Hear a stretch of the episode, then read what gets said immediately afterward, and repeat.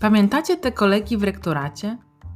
Człowiek drżał ze strachu, żeby o cokolwiek zapytać. Stawał na głowie, aby zrobić jak najlepsze wrażenie i dostać ten upragniony papierek. Przez cały ten okres edukacji miałam zawsze wrażenie, że to ona jest dla nas, a nie my dla niej. Czasami łaskawie spojrzała na nas z góry, ale w zasadzie udowadniała, że raczej nic z nas dobrego nie wyrośnie. Jednak są takie instytucje edukacyjne na świecie, dla których to student jest tym najcenniejszym zasobem.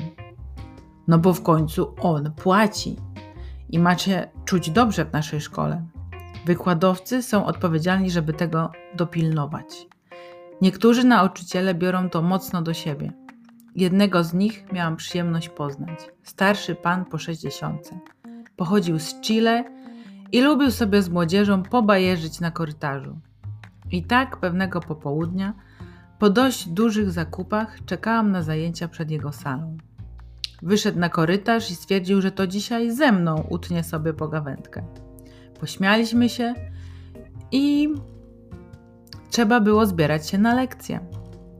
Popatrzył na moje trzy wypchane torby i mówi: Daj, pomogę ci z tymi zakupami.